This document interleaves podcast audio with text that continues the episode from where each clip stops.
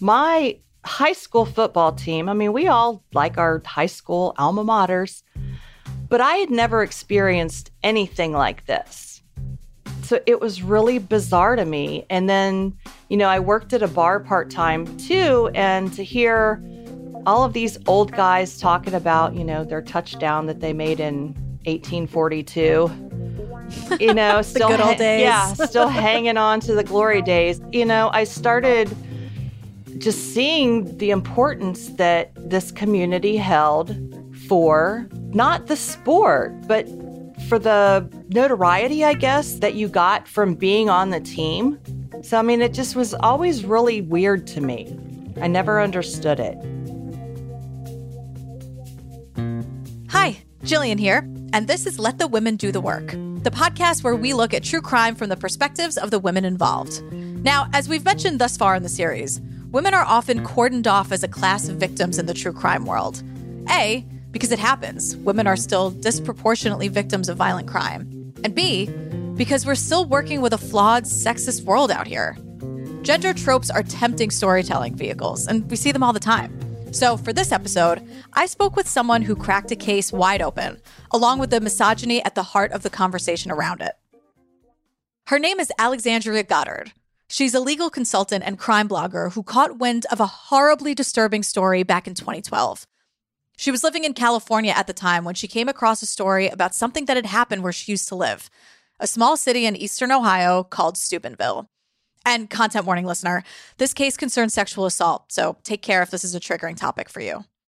I describe it as it's one of those days where you've reached the end of the internet and you're looking for things to do. And so I was like, oh, I wonder what's happening in Steubenville. And it just so happened the day that I clicked on the news domain that the boys had been arrested. The news article was basically four sentences.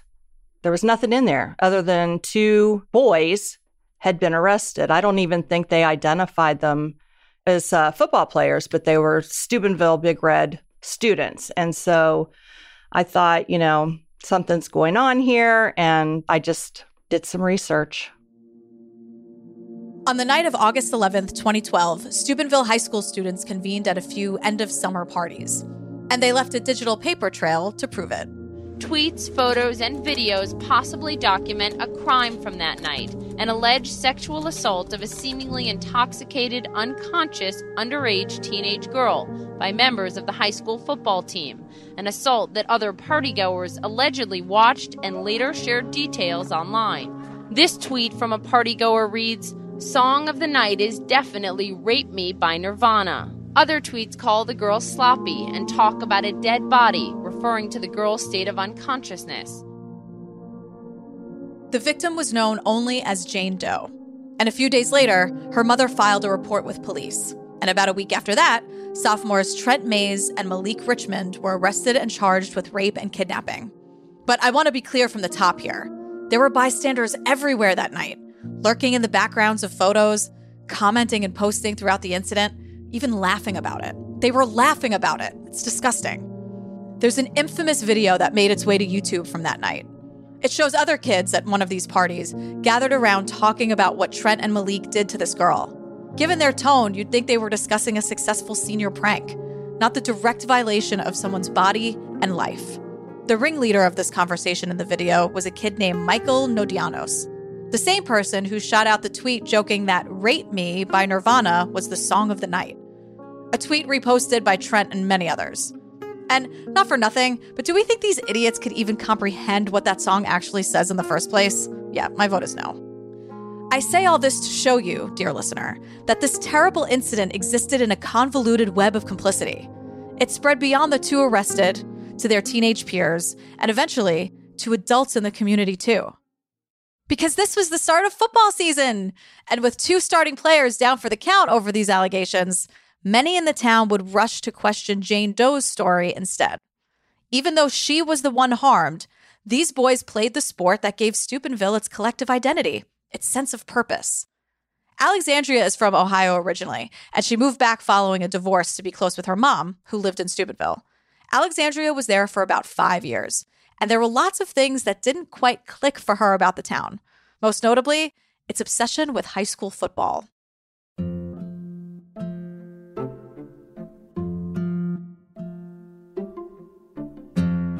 When I moved there, I had gotten a job at the hospital at the emergency room, and I worked the graveyard shift there as a ward clerk. And so, you know, with all patients coming in, and I remember I hadn't been there very long, and I had gone back to the nurse's locker room, and I noticed that there were all of these posters, like homemade posters and balloons and glitter. And, you know, there were these two different teams. And I'm just like, it looked like a high school locker room. And I remember I walked out and one of the ER doctors, I asked him, I'm like, what, you know, I'm, I'm who is Big Red and, you know, uh, what is a central? I'm thinking this is like, you know, some professional football or sports team. And he's like, oh, well, you know, that's the high school teams. And I remember standing there looking at him like, okay, there are women that work here who are old enough to be my mom, who are running around, you know, with buttons on and their lockers are decorated and they're doing all this over high school football. So it was really just weird to me that this was even going on because at the time I think, you know, I've been out of high school for at least 10 years and I was not going to do cartwheels down the hallway for my high school football team. I didn't give a shit, you know. But they were like it, it was crazy and I just remember thinking this is just bizarre. Like who I'd never seen adults act this way about high school football. They glorify these players. And so I knew that there was probably more to the story than what local news was reporting. And so, from across the country, Alexandria got to work, blogging and digging. Hey girl, Daily Harvest is back. Look, fam, we gotta talk about the takeout temptation. Yeah, you know how I'm always hungry. I know. Okay. I do know that about But you. But I'm trying to save a little bit of money these days because I can't order out all the time. So that's where Daily Harvest comes in because you know I also have a freezer full of Daily Harvest. But the thing about Daily Harvest, it's nutritious, it's organic, it's vegan, and it's made in like a minute, and it's made for any meal of the day. So you know I have my smoothie for breakfast, or I have my oat bowl. Right. I've been eating the soups or the flatbreads for lunch. There's so many options, and it's delicious and filling and good for you. It's not the pizza that I would get otherwise. Yeah, six days a week. Not right. That's the thing. I really want to focus on the filling part because I feel like yes, this is something. yes. Okay, you take it out of your fridge, you put it in the blender, or you put it, or you heat it up, whatever, and you feel like, no, there's no way that feeds you like a meal. There's Totally. no way that you feel like I had a great lunch. Now I'm ready for the day. the thing is, you do, and because it's organic fruits and vegetables, and because it's lighter and healthier for you, I don't feel like I also have to take a nap after eating the full pizza. One right? million percent, though, I am nap positive. Let me tell you, new to the scene, fam, is the delicious Harvest Bakes. These are for those moments where you're looking for homemade feels without any of the work.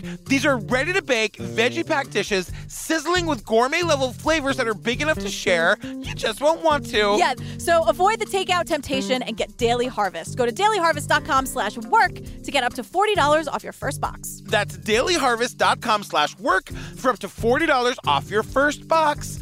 dailyharvest.com slash work. Yeah, it lives in your freezer and not in a creepy way. no. In the delicious, Yes! organic way. Totally. Get into it. So, Alexandria was in California, dissatisfied by the immediate coverage of the story. She could sense it was complicated with lots of players in the mix. She could also sense that if someone didn't cover what happened, it could all get swept under the dirty patriarchal rug. And with it, justice for Jane Doe. I went to the high school football roster and the names were out there. And so I started pulling, I don't even know what it's called, like the first string of football. This is how much I know about about sports. Yeah, you're asking the wrong gal. Yeah, something like that. So I, you know, I started pulling some of the top names and looking for their social media. And all of them had their full names on their Twitter accounts. So it wasn't even like they were using, you know, football stud 27. It was, you know, they were using their full names. And I started seeing a lot of really horrible comments. Comments like the ones responding to a photo of Trent and Malik holding Jane Doe by her limbs as they carried her, intoxicated and unconscious, from location to location. Here are some examples. Never seen anything this sloppy, lol. It's a real tweet. And whores are hilarious. It's another real comment. Here's another one Some people deserve to be peed on. And finally, this is a direct quote if they're getting raped and don't resist, then to me, it's not rape. I feel bad for her, but still. End quote. However, the tweets weren't just heinous dispatches from nowhere. They were each sent from a time, a place, and yeah, I'm saying it, a dumb teenager with their name attached to it all. Alexandria knew these digital footprints wouldn't stay for long, so she started collecting.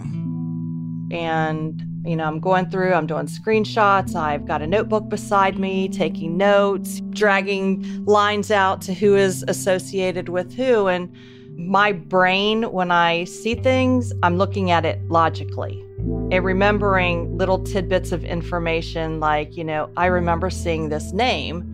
And so I would flip back and start looking at their tweets to see what they were saying.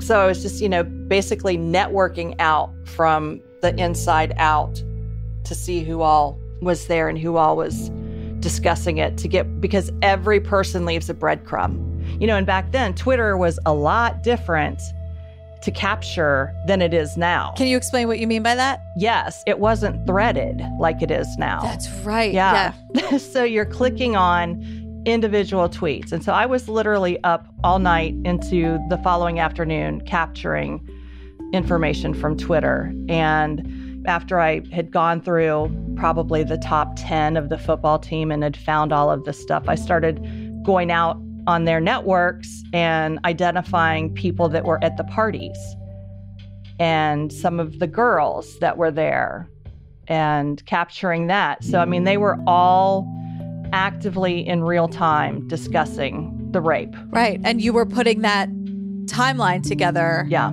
Because they were basically giving you everything you were looking for. Yes, everything. And I didn't have to geolocate. They were telling where they were at. Yeah, they were using it almost as a group text, it felt like. Yeah, they were. Wild. Yeah. So, like, after I'd started going through all of the kids and their networks, you know, back then people were using message boards and forums a lot. And so I started looking around for local forums and I found one that was dedicated to nothing but high school football in the area. I could not believe some of the things that these people were saying.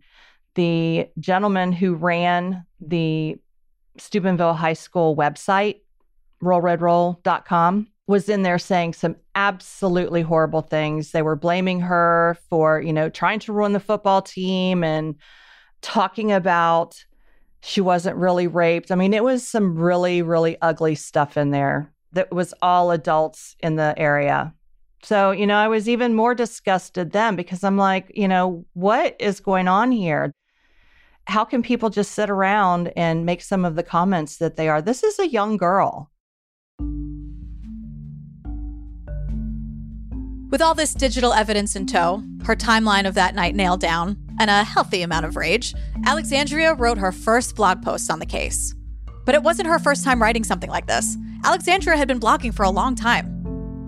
It's very ancient, probably like seriously when the internet started, long time ago. I just always wrote about true crime cases and over the years there's been, you know, different variations of blog names and I chose the worst blog name in the world and now I'm kind of stuck with it. Can you tell the listeners what that name is? Yes, it's prinniefied.com and that actually started as a, a joke. A hater made a comment because I used to go by Princess and they said, Oh, Prinny did it. And so I co opted their insult and turned it into a domain just to be a jerk. And now I'm stuck with it. I kind of love that. Taking it back. Yeah. I wrote about the crime and I started posting screenshots because, you know, the news was trying to portray this as one way, and that wasn't the way that it was. You know, this wasn't just two high school boys who had raped a young girl from across the river. This was two high school boys who raped a girl who had others there with them and 100 kids who were basically internet accomplices because they knew about it in real time and yet they did nothing to help the girl. Instead, they, you know, demeaned her and spread it on to other kids so that they could all make fun of her online real time.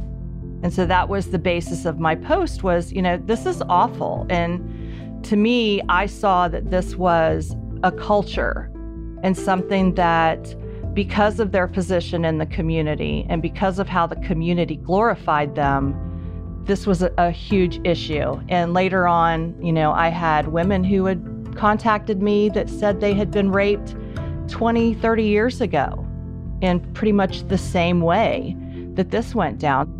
I mean, I definitely believe that it was something that was accepted, and I just was outraged. And as it goes, so were her readers. In the ensuing days, Alexandria posted again and again, drawing further attention to the story. And with that came a ton of conversation in the comments. And I think we all know how um, active an internet comment section can be. Is active the right word? Yeah, probably not. Anyway, unlike rollredroll.com, this was a place created by someone concerned for Jane Doe and fighting for her. It provided a space for others to do the same. Steubenville is also a place where there is a social hierarchy. So it's who you know is how you navigate the town. So if you are down on the lower echelon of of the totem pole, your life isn't going to be so easy. But if you're up here, you know, cruising along with the cool people and the people who have football player kids, that's pretty cool. And so people don't really talk a lot there because if you're down here on the lower echelon, the people on the upper echelon can make your life a little bit miserable. And so there's kind of this thing that you, you just don't talk. It's Italian, you know, omerta, you keep your mouth shut. And so they started finding my blog, you know, because there was a lack of information out there from the media. So they came to my blog and, you know, there were thousands of comments, so many that I couldn't even read them all. You know, they just got approved and people were communicating on my blog. And that was the place, basically the community water cooler that they came to talk because they could use a pseudonym and not identify themselves so that they would be harassed in town. She described her blog as the new water cooler for discussion on the case, for better and worse, because eventually the family of one of the kids mentioned in her posts sued for defamation. They sued me and 25 commenters from my blog and, you know, the majority of them were local, and their hope was that they could identify who these people were. I didn't care what they said about me, you know, but I was concerned about the people that lived in Steubenville who were commenting on my blog. And, you know, if they would have been revealed, they would have had a hard time. And so at that time, my attorneys were like, you know, we can file a motion to dismiss based on jurisdiction because you're not even in Ohio. And my thoughts at that time were, well, if I'm dismissed out, then I have 25 people swinging in the wind that are still being sued. And, you know, they have a right to their opinion. And so I told them I didn't want them to dismiss me out. And I said, you know, can we talk to the ACLU? Because I think this is important. You know, they're trying to silence speech. And so my attorneys talked to the ACLU and they agreed to represent all of the John Doe defendants and about a week and a half, two weeks after the ACLU did their press release that they were representing all of the John Doe's, the plaintiffs dropped the lawsuit and ask if their son could post an apology on my blog. Wow. Yeah. How did that go? Well, at first, he did not make mention of Jane Doe. And I sent it back to my attorneys, and they're like, seriously, Alex? I was like, no, this isn't about me. He also insulted Jane Doe, and I think that he should have to apologize to her as well. And so, you know, reluctantly, they're like, all right, you know. but I just was like, no, you know, I don't care if he apologizes to me. It's not what this was ever about. And so he wrote his apology and I posted it on the blog. That's awesome. That you fought for her. Yeah. In that moment. Well, she deserved it. And ironically, this lawsuit only attracted more attention to what was going on in Steubenville. Soon, this story of sexual assault would explode into a wider conversation on free speech, hitting newspapers and televisions from coast to coast. Girl, Babbel is back. Or should I say, oh, molto bene, como stai? Ah, hola, mi amiga. Here's the thing, fam. For most of us, learning a second language in high school or college wasn't exactly the high point of our academic careers. No. I also tried post college. I've been saying this forever. I took in person Spanish classes. I was writing flashcards and flashcards up to my neck. It's not a process that works. Yeah, I was the same way. I tried and tried and nothing stuck. But now, thanks to Babbel, Babbel is a language learning app that sold more than 10 million subscriptions, and it's fun and it's easy. But let me tell you why it's easy. Babbel is all about their 15-minute lessons that make it a perfect way to learn a new language on the go. For me, these Spanish classes were like 90 minutes. You're hot, you're tired, Right. you're thirsty. It doesn't work. These 15-minute bite-sized lessons have worked for me better than anything else I've ever used. Yeah, and it's also not boring. No. Because in addition to the lessons, which are great and fun and cute, Yeah. but you can access podcasts, Yes. games, videos, stories, and if you want to take a live class, you can take a live class. Also, Babbel's speech recognition technology helps you improve your pronunciation and accent. That is key. That's like a major part of the whole thing. yeah, and the thing is, other learning apps use AI for their lesson Yeah. plans. That's artificial intelligence. Yeah, that's but fake, everybody. Yeah, artificial. It's right in the name. But Babbel lessons were created by over 100 language experts, real people. Yes, I've been working on the Spanish. I'm very proud of myself. Right now, fam, you can save up to 60% off your subscription when you go to babbel.com slash women. That's babbel.com slash women for up to 60% off your subscription. Babbel, language for life. Aww. Adios. Pronto. That's what you say when you answer, answer the phone in Italy. Pronto. Pronto. now, let me rewind a little bit. Prior to getting sued, Alexandria tried sharing the story with as many people as possible, especially outside of Steubenville. She enlisted a reporter from the Cleveland Plain Dealer to cover Jane Doe's story. She did interviews. She even shot Nancy Grace a few emails. But it wasn't until Alexandria and her fellow 25 commenters got sued that the national media took notice. This turned the story into something bigger, something the New York Times would come to cover. The Steubenville, Ohio rape case was no longer just that. It was the latest and greatest case study in a country that, let's be honest, loves a routine free speech debate. And so the majority of my interviews that we did, you know, we were talking about the implications of free speech and people trying to silence speech with these SLAPP suits, you know, suing people trying to shut protected speech up. I mean, there are limits on free speech, but I don't think anybody during that time that was discussing this case, you know, calling these kids monsters, they weren't acting like good kids. And so, you know, I think basically back then my headspace was that I just I was floored that it got as much attention as it did and that it had gone international. And I was happy that you know, it was a moment that rape culture could be defined and that people would understand what that was and that it wasn't, you know, some ugly hippie feminist word anymore. I remember that somebody sent me a video clip during Hurricane Sandy coverage uh, that Channel 9 interrupted it to let their viewers know that I had been sued for defamation. So that that's the kind of coverage that they were doing about, you know, Prinny. But they really weren't they just they weren't doing the job of a journalist. The local media wasn't. And so the international journalist community stepped in and did it for them. Before the lawsuit was settled, Alexandria and some other supporters of hers took to Twitter. At one point, someone started hashtagging free speech and anonymous in connection with the case, because she and these anonymous commenters had their speech muzzled for a time. And this is where things take an unexpected turn. Anonymous, the global network of online activists, caught wind of the story and got involved too. And to be clear, the name of the group is actually called Anonymous. Yeah, I know it sounds confusing. So here's Alexandria to explain who they are and what they do. They're activists.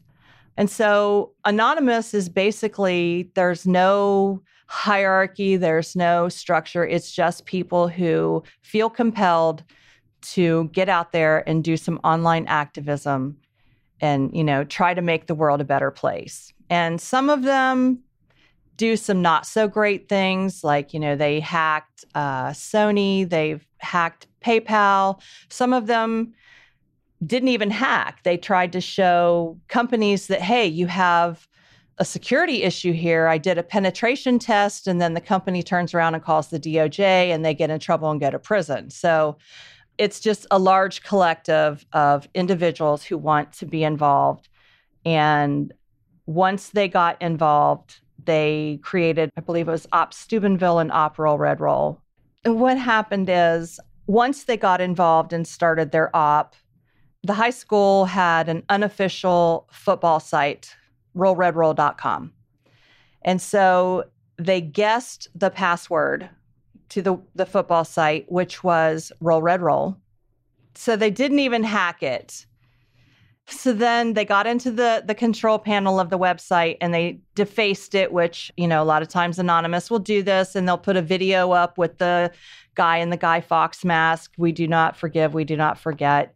Well, they defaced the website and I think they had transferred the domain somewhere so that the person who owned it couldn't get back in it. And that's when the feds got involved. It was insane how many people were, you know, hashtagging and retweeting those two hashtags. I mean, it was crazy to watch. Their next step was scheduling rallies in Steubenville supporting Jane Doe and all survivors of sexual assault who'd not been able to share their stories. Alexandria says word spread like wildfire. And even though she couldn't attend, being in California, she said watching from afar as it happened was special. Even more special was watching the footage that made it into the 2018 documentary on this case called Roll Red Roll.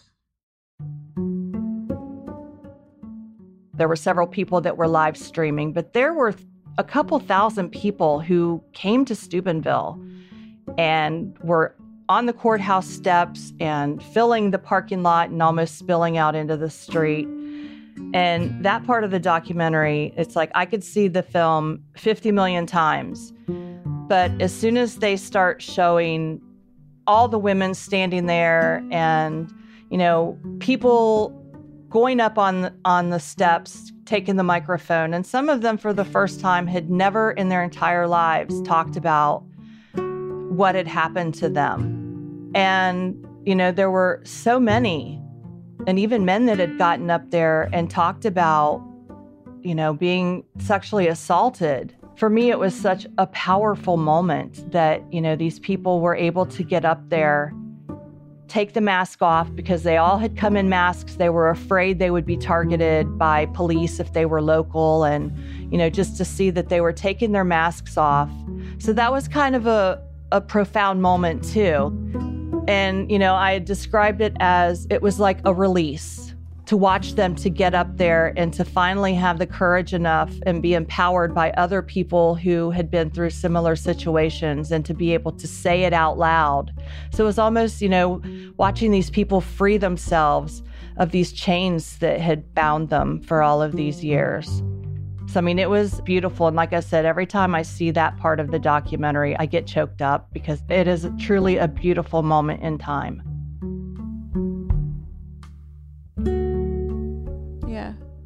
Do you feel comfortable talking about your personal journey as a survivor yourself? Yeah. I mean, I didn't used to. You know, when I talked about that on the documentary, that was my brothers saw the film, they had no clue. You know, there were a lot of people that I never told about what happened. And so, you know, again, that was, we go back to that freeing moment where I publicly disclose that, yeah, you know, that happened to me too. Yeah. So, how did you get to a place where you did feel comfortable? I don't know. You know, there are still times when people will ask me about it and I get choked up because I don't think that's something that you can ever stuff down inside of you. And I'm somebody that kind of, you know, will lock things away in a box and then not think about it. And so all of this kind of made me have to take that box out and look at it again. And so I, I think that also helped with the healing. And, you know, like I said in the film, my sexual assault has never defined me because he raped me, you know. But going through this journey, you see how the public, how they think, they still think about rape you know, there's this negative connotation on the person who is raped. and not the person who perpetrated the rape.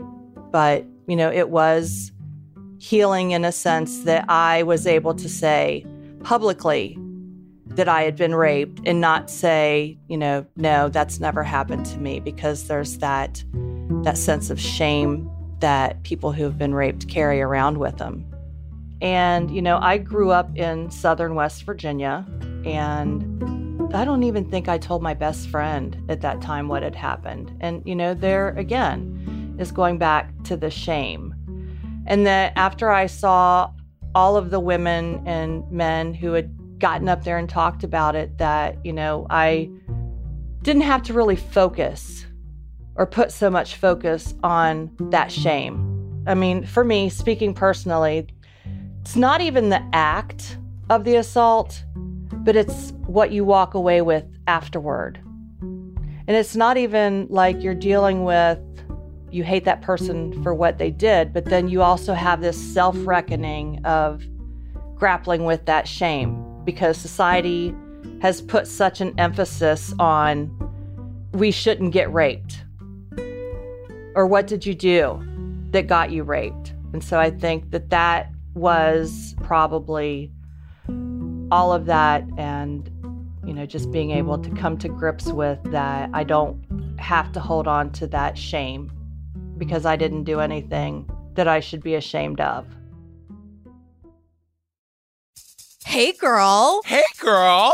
Guess what? This podcast is sponsored by BetterHelp. Yes, BetterHelp. Look, we all know life can be overwhelming. I'm feeling overwhelmed this minute, actually. Totally. And so many people are burned out even thinking about it. So symptoms can include lack of motivation. Yes. Hi, feeling helpless or trapped, raising my hand. Detachment, fatigue, so many things. And the thing is, fam, we associate burnout with work, but that's not the only cause. Any of our roles in life can lead us to feel burnout. We're talking family, we're talking kids, we're talking husbands, we're talking coworkers. Coworkers, or just like your calendar. I know. The fact that I have things to do tomorrow sometimes can be a little bit much. And so BetterHelp Online Therapy wants to remind you to prioritize yourself. Yes. By the way, therapy is the best thing I ever did. I think everyone on earth should be in therapy. It straightens out my brain in a way nothing else does, not even talking to you, though that really helps too. It does help. You know when you're talking to a friend and Yes. you suddenly you're having a conversation and then you are talking about something you didn't even plan on talking Completely. about? Completely. Do that in therapy Yes. and unlock some things and have what they call breakthroughs. Yes. Welcome. BetterHelp is customized online therapy that offers video, phone, and even live chat sessions with your therapist so you don't have to see anyone on camera if you don't want to. Yeah, and it's much more affordable than in-person therapy. And you can be matched with a therapist in under 48 hours. That's quick. Yes, fam, and let the women do the work. Listeners get 10% off their first month at betterhelp.com slash do the work. I love that call I love that it's on so many levels, right? That's better, H-E-L-P dot com slash do the work. If you turn your camera off with your therapist, it's like an interactive podcast. You know what? Nailed it, didn't I? That you can do in your pajamas.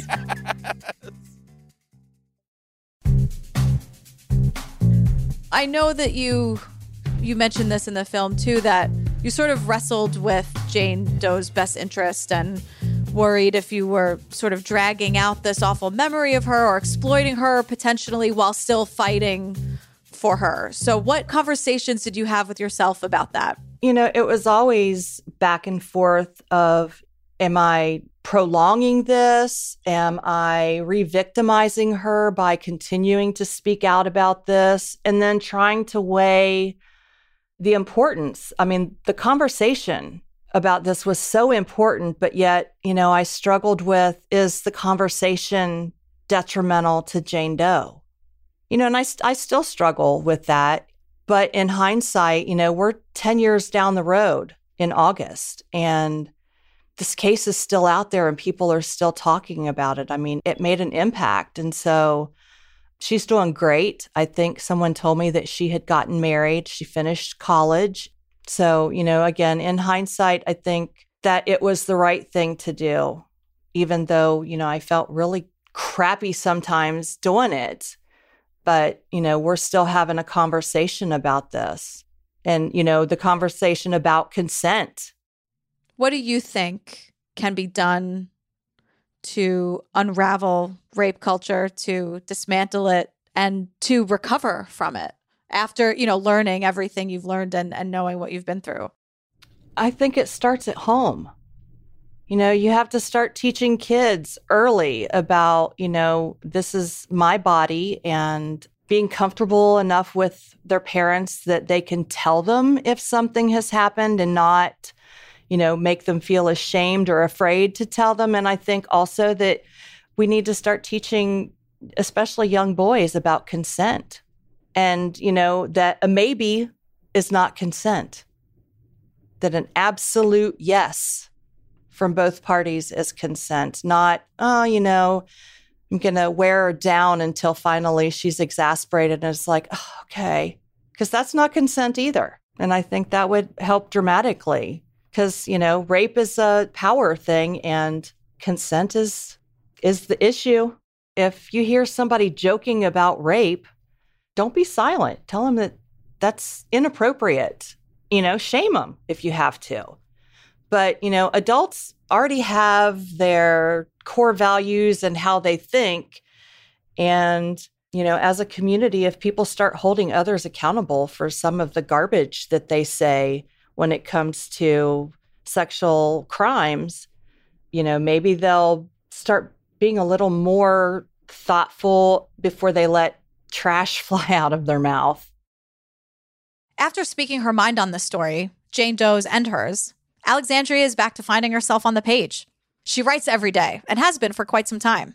She told me her crime blogging blossomed from journaling, actually. Her daily writing practice became more investigative as she grew up, her curiosity leading the way. As soon as I was able to hold a pen or pencil in my hand, I was writing.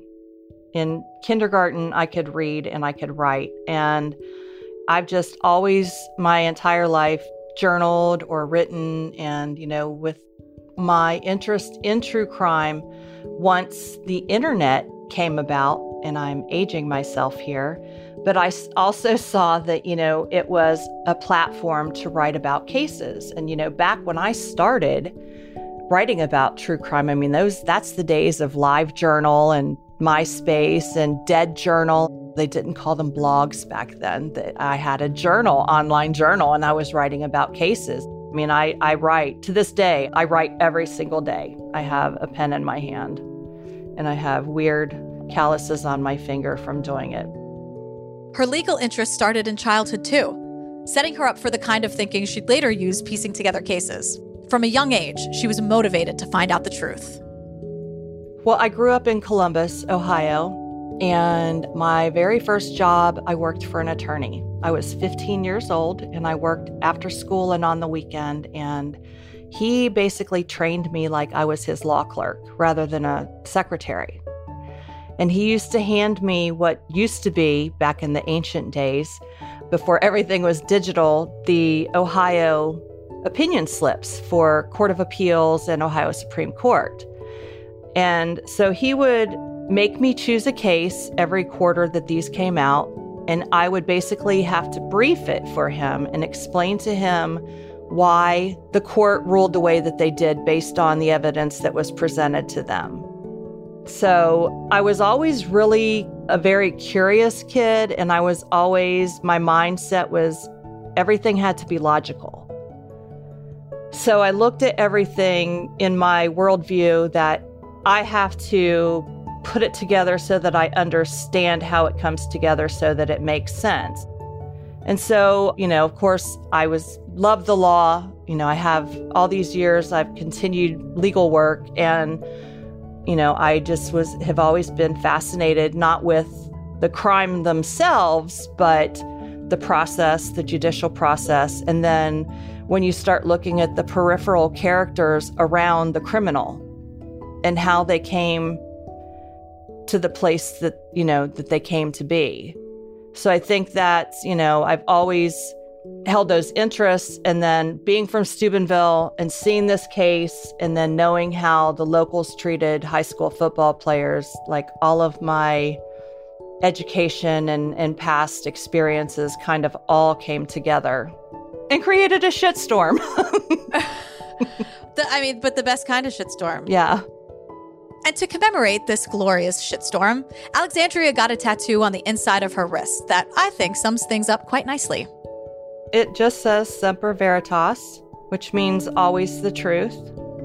And, you know, I was in California at the time and I felt like I wanted something to memorialize that journey that I'd been on. And, you know, the whole time I was going through this, I'm being called a liar and I'm making up things. And, you know, to me, it was like, no, you know, it was always about getting the truth out. And so that was why I got the tattoo.